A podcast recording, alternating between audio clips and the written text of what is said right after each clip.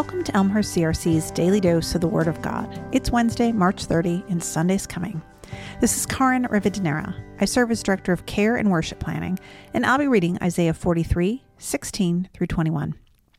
This is what the Lord says He who made a way through the sea, a path through the mighty waters, who drew out the chariots and horses, the army and reinforcements together, and they lay there, never to rise again, extinguished, snuffed out like a wick. Lord says Forget the former things. Do not dwell on the past. See, I am doing a new thing.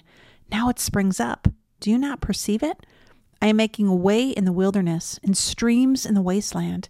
The wild animals honor me, the jackals and the owls, because I provide water in the wilderness and streams in the wasteland to give drink to my people, my chosen, the people I formed for myself, that they may proclaim my praise. Verse 19 of this passage actually hangs on a wall right next to our back door. I can't speak for anyone else in my family, but every time I leave the house, I try to read these words See, I am doing a new thing. Now it springs up. Do you not perceive it? I am making a way in the wilderness and streams in the wasteland. I can't get enough of what this verse tells us. God is doing new things. God is making ways where there is no way and God is giving life when all else seems dead. We just need to open our eyes and notice the good God is up to in this world, just like those jackals and owls do.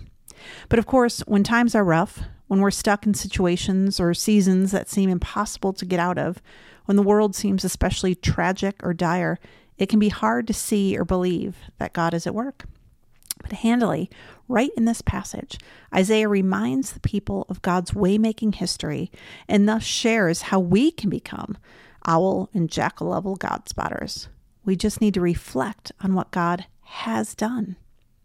Now, in the financial world, we know that past performance is no indication of future results. In the theological world, however, the opposite is true. God's past performance is a perfect indicator of future results. The God of Israel, who led the people of Israel through the seas and guided them through deserts, was making a new way for the people of Israel. And that God makes ways for us too. If you're in a spot right now where you don't see a path forward, where your hope has run out, where God seems distant, and for what it's worth, I'm kind of in that spot right now. Join me in remembering what God has done for you, for your loved ones, or in the scriptures. Remember those miracles. I'm holding on to the hope and belief that God does make a way when there is no way. And you know what? That is God's business. Our business is to be on the lookout for the ways being made by God and be willing to go down them.